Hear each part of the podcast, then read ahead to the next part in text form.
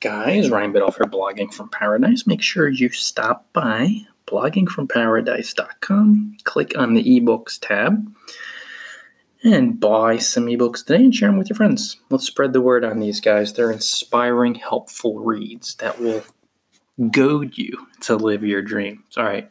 Are you sick of writing the blogging roller coaster of emotions. You know what I'm talking about peaks, valleys, boredom in between.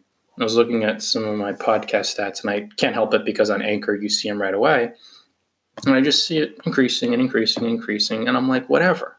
But I remember back in the day where I would just look at numbers on a screen, and because I was coming from a deeper place of scarcity, I would be wildly excited at big numbers, and it would just be like not gratitude, but just this wild, like, oh my God, I'm so happy because of blah, blah, blah. And then if the numbers dropped, I was like, oh my God, I'm so depressed. What's wrong?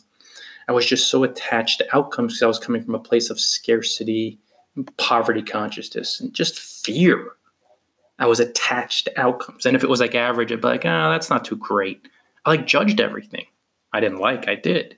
But I got off the roller coaster and now it's much more smooth sailing, independent of the numbers, because I did what you have to do, and that's to be hyper vigilant and aware of your fears. Because the only reason why you have high highs and low lows and you feel that like boredom or the just meh, magenta, kind of like, you know, middle level stuff, average, not so great, eh, whatever, is because you have these wild emotional swings based on outcomes. And that all comes from fear.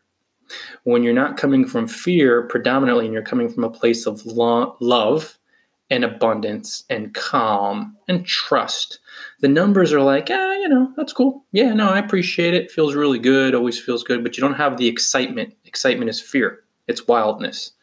I'm not talking about happiness and bliss, which are much more stable. Not much more. They're stable, calm, good feeling, peaceful energies. I'm talking about that excitement of, oh my God. Because wild excitement is you not expecting it.